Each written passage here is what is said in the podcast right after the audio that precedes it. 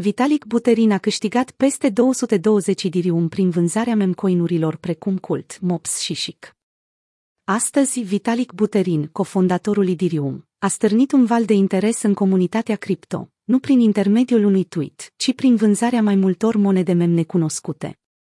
Atât furnizorul de date on-chain Luconchain, cât și compania de securitate blockchain Pexield au raportat tranzacțiile.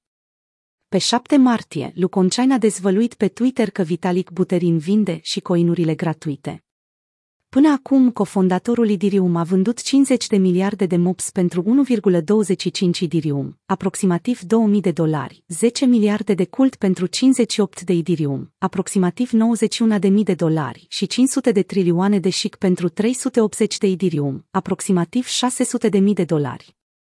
Aceste tokenuri și proiectele asociate lor nu sunt foarte cunoscute și sunt adesea numite și coinuri, un termen utilizat pentru a descrie proiecte de calitate scăzută.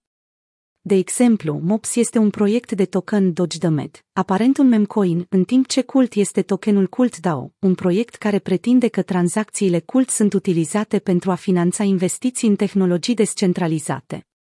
SHIC este tokenul proiectului Shikoku, care pare, de asemenea, să fie un proiect memcoin.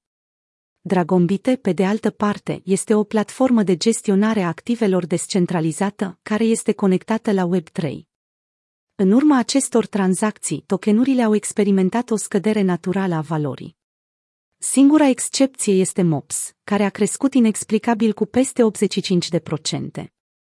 Cult a scăzut cu peste 8% și cu aproape 70%, iar Bite cu peste 6%.